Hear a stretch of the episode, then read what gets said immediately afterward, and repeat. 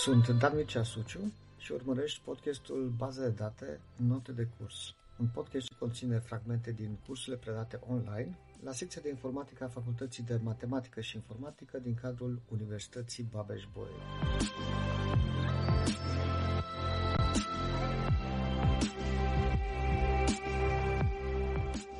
Practic, ce înseamnă uh, proiectarea unei baze de date, dar ce facem atunci când proiectăm o bază de date?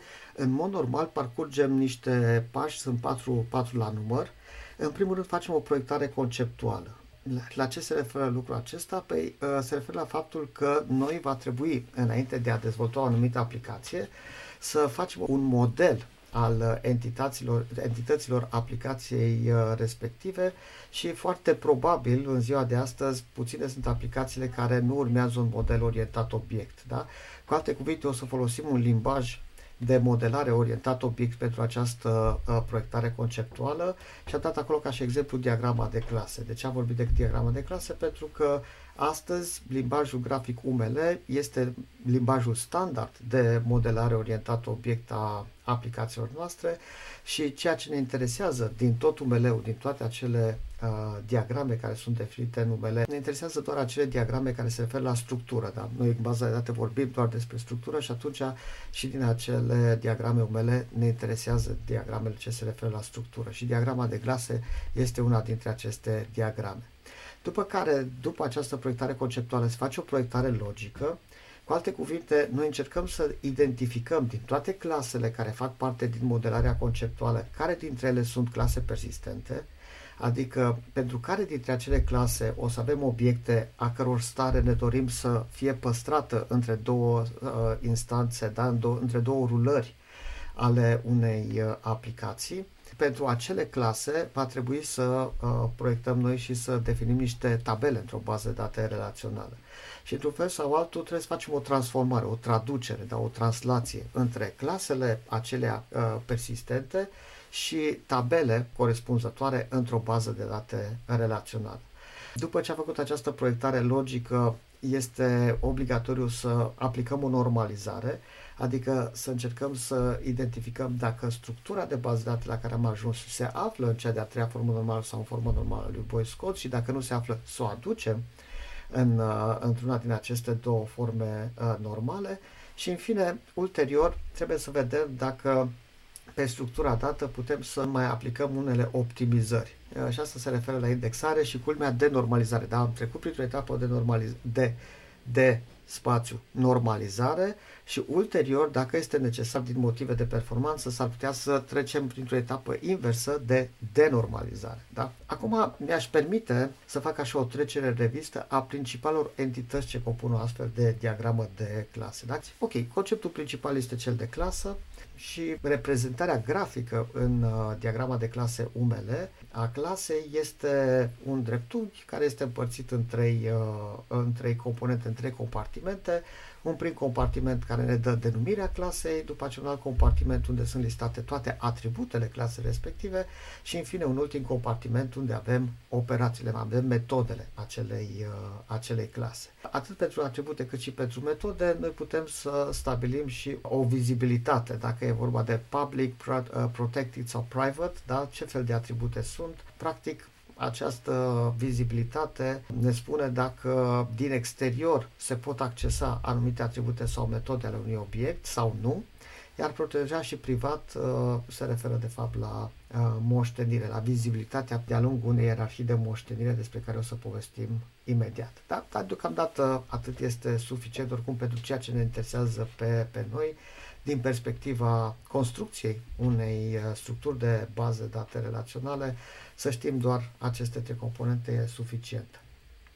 Și acum avem mai multe relații, sunt vreo 5 tipuri de relații în, uh, în total. Cea mai des utilizată relație între clase, da? Uh, cea mai modelată relație între obiectele unor clase este relația de asociere și asta e reprezentată grafic printr-o linie, da? linie simplă. Putem să o etichetăm. Da? Vedeți aici avem o clasă employee, angajat, și avem o altă clasă departament și avem o relație între angajat și departament. Cu alte cuvinte, putem să spunem da? în lumea reală că un angajat aparține unui departament și un departament conține mai mulți angajați, dar aici relația aceasta de asociere, de fapt, modelează relația dintre un departament și un angajat cu totul special pentru acel departament, care este managerul departamentului respectiv. Da? Și atunci ce am pus aici? Am pus niște multiplicități de o parte și de alta a acestei asocieri. Aici este multiplicitatea 1, respectiv aici este 0,1. Asta înseamnă că un angajat poate să fie managerul unui departament sau a zero departamente. Da? Nu toți angajații sunt manageri, dar pe de altă parte un departament cu siguranță va avea un manager și numai unul și reprezintă unul dintre acei angajați. Da? Asta ne dă acea, acea multiplicitate și ca să înțelegem despre ce asociere este vorba, am și etichetat-o cu această etichetă manager. Acum, multiplicitățile pot să fie diferite, pot să fie niște valori, uh, niște constante, pot să fie intervale, da, de la 1 la 10, sau nedefinit. Punem steluță atunci când folosim acel n, da, și spunem că este vorba despre o relație de asociere de 1 la n sau 1 la mai mulți, da? dacă este cazul. Aici este de 1 la 0 sau 1. Da?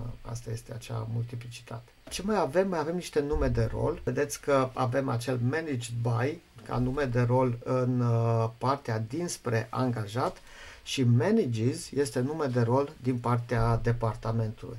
Ce înseamnă asta? Asta înseamnă că e posibil, dar nu e obligatoriu, este posibil ca în uh, structura clasei departament, pe lângă code și name, da, pe lângă codul departamentului și denumirea departamentului, să avem și un uh, atribut uh, numit managed by, care să fie un pointer către un uh, angajat. Da? Este un astfel de, dacă vorbim despre C++, nu să presupune că implementarea se face în C++, atunci managed by o să fie un pointer către un obiect al clasei employee, a clasei angajat. Iar la employee o să avem iarăși tot așa un pointer care se numește manages și este un pointer către un obiect al clasei department. Acum, pentru că relația asta ne spune că este de la 1 la 0, 1, câteodată uh, sau de foarte multe ori acest pointer de fapt este un pointer nul, pentru că nu toți angajații, după cum spuneam, reprezintă, sunt manageri ai unui uh, departament. Dacă lucrul ăsta se întâmplă, exact ceea ce v-am spus, să avem managed by ca atribut al departamentului și manages ca atribut al uh, angajatului, a acelei clase employee, dacă relația de asociere este uh, bidirecțională. Da, spuneam aici despre navigabilitate. Bidirecțională, uh, spunem că este bidirecțional dacă nu avem nicio săgeată, nici în stânga, nici în dreapta. În momentul ăsta, da, așa cum a reprezentat eu această relație de asociere pe acest slide, această relație de asociere este unidirecțională, adică se citește mai degrabă de la departament către angajat, de la department către employee. Uh, și asta înseamnă că avem doar managed by atribut uh, acel pointer către angajat în uh, clasa department. În clasa employee nu avem nimic, da? deci nu putem să parcurgem și invers această relație de asociere. Dar ce vorbesc eu aici este ce se întâmplă în cod. Da? Cum am putea să generăm noi cod uh, sursă într-un limbaj de programare de nivel înalt orientat obiect folosind acest uh, model de diagramă de, de clase. Da, cam despre, cam despre asta e vorba și aici am încercat să dau și o modalitate de citire acestei uh, asocieri. Da, zicem că un angajat gestionează 0 sau 1 departamente. Da? Și m-am folosit de denumirea clasei de aici, deci este un obiect al clasei angajat, pentru că este 1, gestionează, m-am folosit de numele de rol dinspre departament, 0 sau 1 este multiplicitatea dinspre departament și uh, 0 sau 1 departamente care reprezintă obiectele clasei department. Da? Ca, uh, ca idee.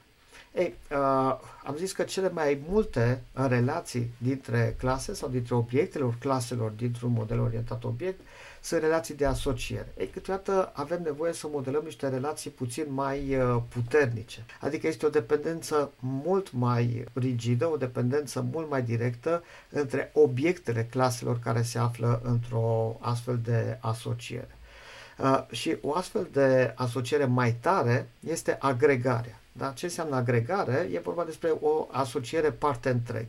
Și aici am încercat să dau un exemplu de agregare dar noi știm că da, avem clasa mașină, car, și clasa roată, wheel, uh, dar pe de altă parte noi știm că o mașină este formată din multe alte componente, printre care și din patru roți. Cu alte cuvinte, clasa mașină sau un obiect al clasei mașină reprezintă un întreg care este format din mai multe componente și aici avem patru roți. De aceea asocierea aceasta, da, practic această legătură, relație de agregare, e reprezentată ca o asociere doar că avem acest romb înspre clasa care reprezintă întregul, da? în cazul nostru mașină.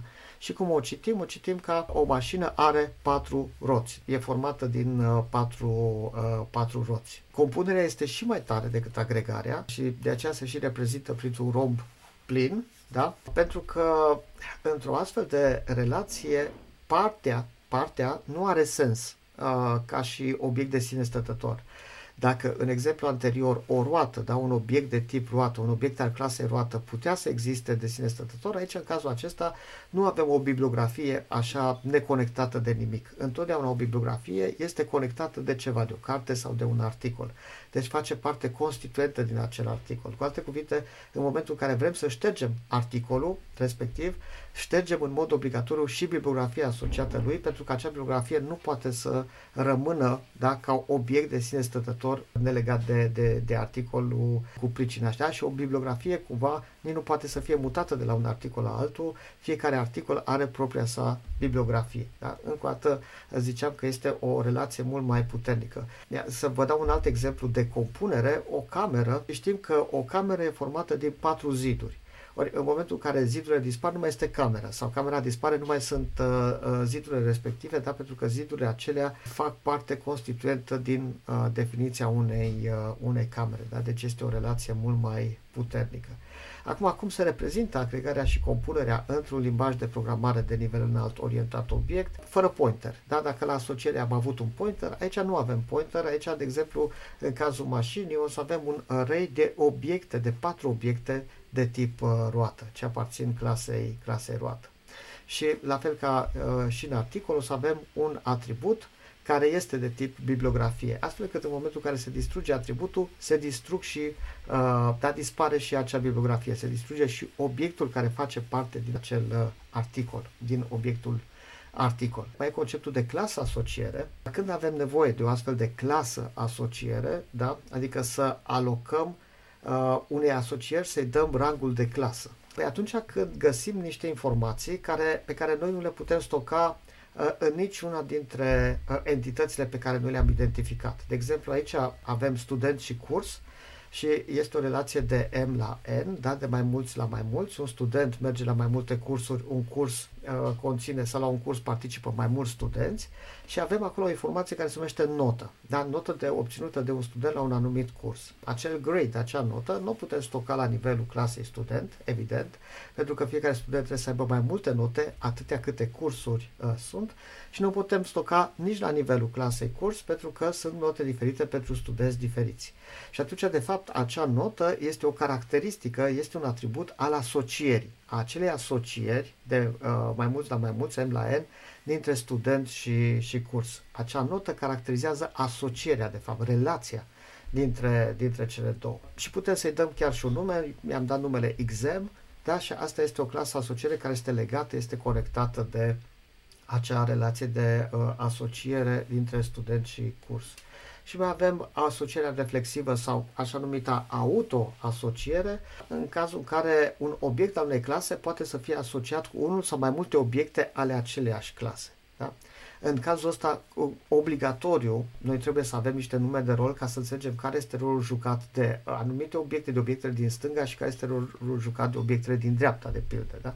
Și aici vedeți că am încercat să implementez uh, pe clasa angajat, pe clasa employee, o relație de subordonare, da? cumva să modelez ierarhia care ar putea să existe într-o companie cu șef sau, mă rog, aici am zis supervisor, care are mai mulți subordonați, fiecare subordonat poate să aibă la rândul său mai mulți subordonați și așa mai departe. Da? Și de asta relația aceasta este de many to many, mă rog, de unul to many, pentru că fiecare angajat poate să aibă un, un uh, manager și numai unul am pus acolo și zero pentru că CEO, de exemplu, unei companii, el nu are niciun manager în compania respectivă și în cazul acela special, el de fapt este rădăcina acelei ierarhii, rădăcina acelui arbore. Și am pus ca denumire, ca etichetă pentru acea asociere reflexivă, reports to, adică cu alte cuvinte, subordonații raportează supervizorului. Da? Mai mulți angajați raportează unui supervizor și numai unuia. Avem relația de moștenire. Da? Relația de moștenire, care numele, în diagramele de clase, numele se poate reprezenta în două moduri. Avem, pe de o parte, relația de moștenire reprezentată în stânga, prin acele triunghiuri goale, da?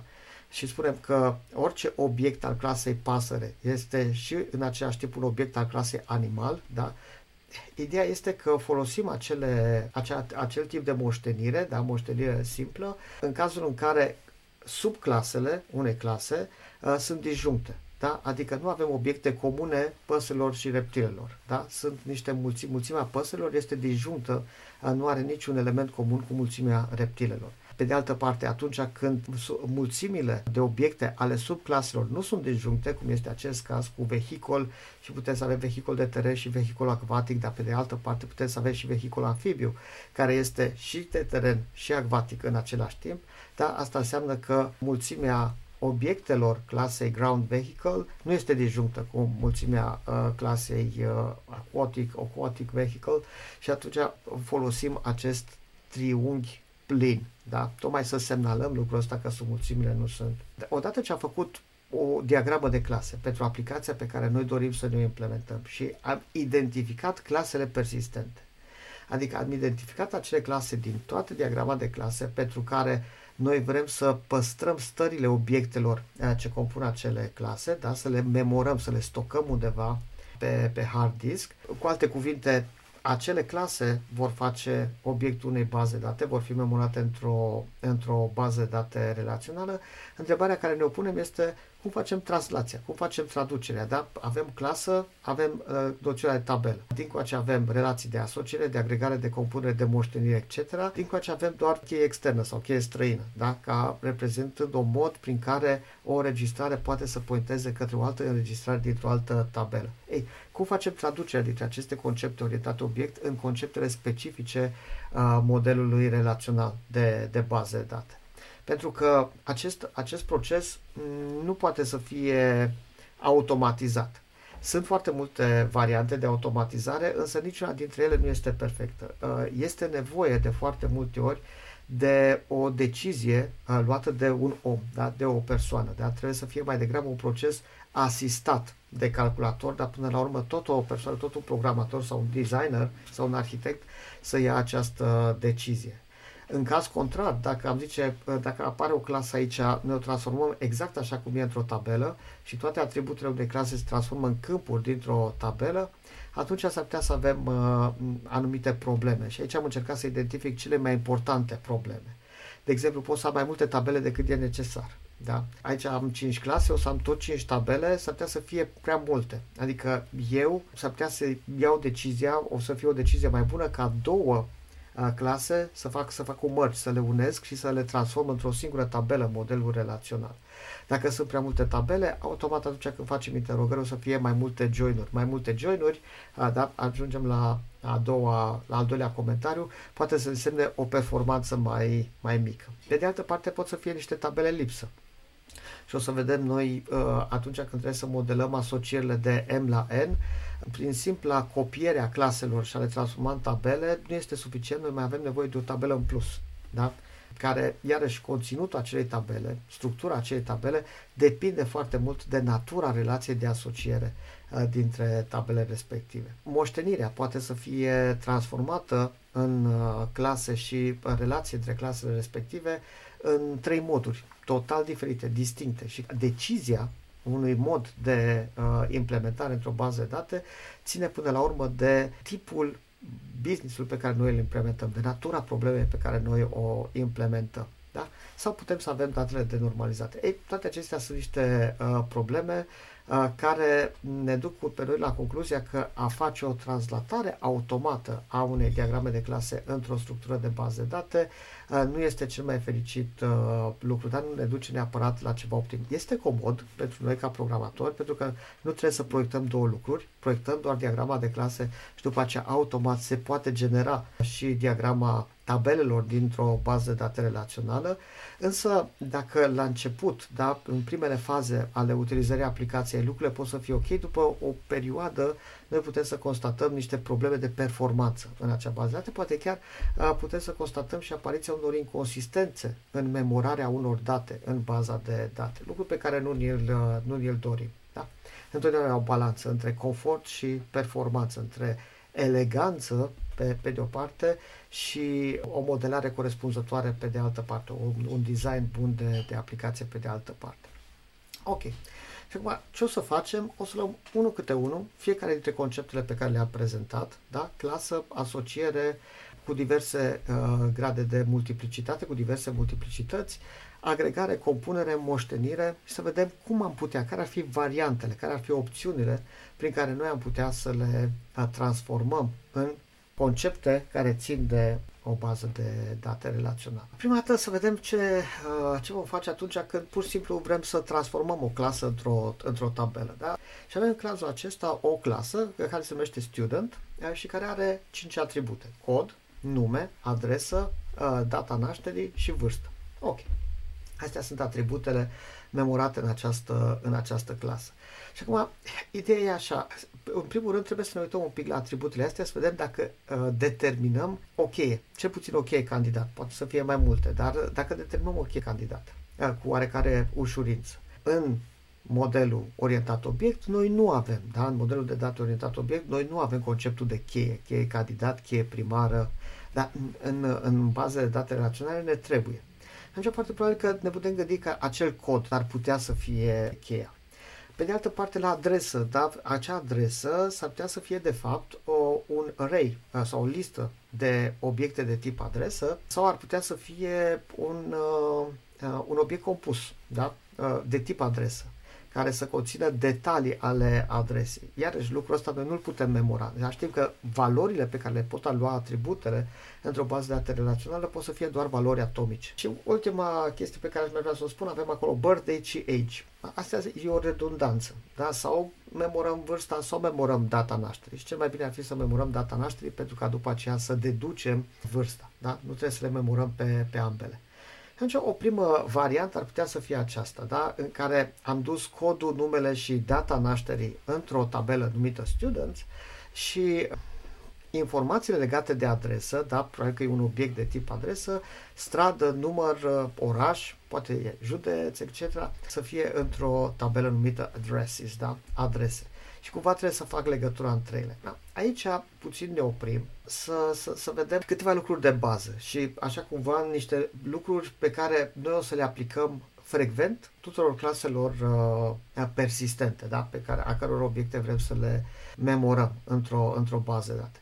În primul rând, uh, dar asta cred că scria pe slide-ul precedent, o să mă duc din nou la slide-ul precedent, după care voi reveni la uh, acel slide ca principiu, da? și este bine să urmăm astfel de principii, astfel de standarde, pentru că ne ajută să regăsim mai ușor informațiile în codul pe care îl scriem pe de o parte uh, și avem așa o disciplină, ne prindem de anumite lucruri pe de altă parte, da? Uh, înțelegem mult mai bine codul. Codul este mult mai lizibil dacă, dacă urmăm astfel de principii. Și atunci, în principiu, numele oricărei clase este un substantiv comun la singular. Da? Deci de asta avem clasa student, pentru că ce este student e un fel de matriță este un fel de ștanță cu care noi creăm obiecte de tip student. Da? Deci este un pattern, este un șablon numit student, asta este clasa și de fiecare dată când creăm un nou obiect al clasei respective, aplicăm din nou același șablon pentru a crea acel obiect. De asta se numește uh, clasa student. Pe de altă parte, tabela reprezintă o colecție de studenți și atunci cel mai natural ar fi ca numele unei tabele să fie un uh, substantiv comun la plural. De aceea avem students. Da? Deci de obicei avem la singular la clasă sau uh, plural la, în baza de date. Atâta timp cât nu există o denumire specială pentru uh, plural. La ce mă refer? De exemplu, o colecție de note. O colecție de note pe care le poate lua Uh, cineva la un anumit curs sau uh, la școală, da, un elev la școală, îi putem spune, dar putem să avem o tabelă care se numește note, da, substantiv comun la plural, sau de fapt acolo avem denumirea de catalog. Catalogul reprezintă acea mulțime de note și atunci putem să spunem clasei catalog. Ca sensul acelui uh, cuvânt este de fapt o mulțime de, de note. Și atunci nu trebuie să folosim pluralul, dar folosim acel substantiv comun ce reprezintă acea colecție de înregistrări. Bun, o altă idee uh, pe care eu vă recomand cu toată căldura este ca, indiferent dacă voi, într-o clasă pe care ați uh, proiectat-o, identificați un câmp sau mai multe câmpuri ca fiind unice, deci cumva ele ar fi cheie candidat, să nu le alegeți pe aceea, acelea cheie primară. Ori de câte ori creați o tabelă în baza voastră de date, cheia primară să fie un număr întreg, care în plus se generează automat de către sistemul uh, de gestiune a bazelor de, de date. Astfel de chei se numesc chei fake da? sau chei surogat. Și uh, de ce se numesc surogat? Pentru că ele practic nu aparțin de domeniul problemei. Da? Un student nu are un uh, SID, care e un număr întreg. Avem doar nevoie de acel SID, de acel student ID, în baza noastră de date pentru a forma o astfel de cheie primară. Dar altfel, în viața reală, acel SID nu are absolut niciun uh, rol. Da? Cu siguranță nu o să regăsim nici în structura unei uh, clase din uh, UML, da? pentru că nu avem acolo nevoie de un astfel de, de cod. Dar este o practică foarte bună. De ce? Pe de o parte, el este întreținut de către sistemul de gestiune de baze de date. Ce înseamnă asta? Asta înseamnă că atunci când alegem uh, un câmp ca fiind cheie, noi de fiecare dată când adăugăm o nouă registrare, o nouă registrare, o nouă registrare, trebuie să avem grijă ca pe acel câmp să punem o valoare unică noi s-ar putea să nu mai ținem minte care au fost vechile valori pe care le-am adăugat până acum în baza de date și când adăugăm o nouă registrare, trebuie să ne aducem minte, băi, poate până la ce am ajuns, bă, până care au fost codurile alea, ca să nu, le, să nu repet, pentru că trebuie să fie o valoare unică. Bătaie de cap pe care n-aș vrea să o am. Uh, mai degrabă aș lăsa sistemul de gestiune a bazelor de date să găsească el acea valoare unică într-un mod uh, automat. Pe de altă parte, varianta asta este și mai rapidă între două uh, tabele în care, între care avem o relație în aceasta de cheie străină sau externă și cheie primară, da, avem o legătură între ele, noi foarte probabil că o să avem la un moment dat în bază de date definite niște interogări, interogări care fac join-ul, da, care încearcă să calculeze join-ul dintre cele două tabele. Și ce înseamnă join-ul ăla? Înseamnă să compari valoarea cheii externe sau străine cu valoarea cheii primare. Ori atunci când cheia primară, de pildă, este un uh, atribut, e formată dintr-un atribut de tip text, această comparație este mai dificilă, adică ia mai mult timp, da? nu are o viteză, viteza de a compara uh, două stringuri este mai mică decât viteza de a compara două numere întregi. În plus, uh, de foarte multe ori nu găsim cheia uh, într-o tabelă ca fiind formată dintr-un singur câmp. Putem să avem mai multe câmpuri și atunci lucrurile se complică și mai mult pentru că join-ul ăla va trebui să fie bazat pe două, trei sau poate chiar mai multe egalități între atribute, mă rog, între câmpuri din, uh, din tabele diferite. Și atunci devine și mai ineficient. Prin urmare, oricâte atribute am găsit noi din punct de vedere logic care ar forma o astfel de cheie candidat, noi ar fi bine să nu o punem ca uh, o cheie primară, ci să definim o astfel de cheie surogat mereu. Și de obicei eu obișnuiesc ca să-i pun denumirea ID. De ce? Pentru că nici nu mai trebuie să mă duc în definiția acelei tabele și dacă văd că am o tabelă numită Students și un câmp, primul câmp se numește ID, eu deja știu că acel ID de fapt este o cheie, este cheia primară a acelei tabele și este cheie primară surogat, care se generează automat de către, este generată automat de către sistem. Iar cheia externă, de obicei o denumesc cu numele tabelei la singular urmată de ID. Da? Deci dacă avem uh, groups și students și în studenți a, trebuie să referim o înregistrare din groups, o să avem ceva de genul group ID. Da? În groups o să am ID și în studenți o să am group ID. Și doar când mă uit pe uh, structura acelei tabele, uitându-mă la denumirea acelui atribut group ID, deja știu că sigur în baza mea de date se află o tabelă numită groups și acest grup ID referă o registrare din acea uh, tabelă. Da? E mult mai ușor de citit, e mult mai ușor de, de lucrat. Da? Și este o simplificare foarte, foarte utilă a definirii și manipulării atât a cheilor primare cât și a cheilor străine sau, uh, sau externe. Haideți să vedem puțin ce facem cu această clasă student. Da? Uh, foarte probabil că o putem uh, transforma în aceste două tabele, în students și addresses, da? Uh, sunt mai multe adrese și uh, mai mulți studenți, mai multe registrări în tabela students și avem câte un ID uh, care reprezintă și cheia uh, primară, atât în tabela students cât și în tabela addresses și am apărut un uh, câmp nou address ID, care reprezintă de fapt acea uh, cheie externă ce face legătura cu o înregistrare in addresses, da? Și avem uh, informațiile uh, despre o adresă uh, defalcate acolo în uh, tabela respectivă, street number, respectiv uh, city.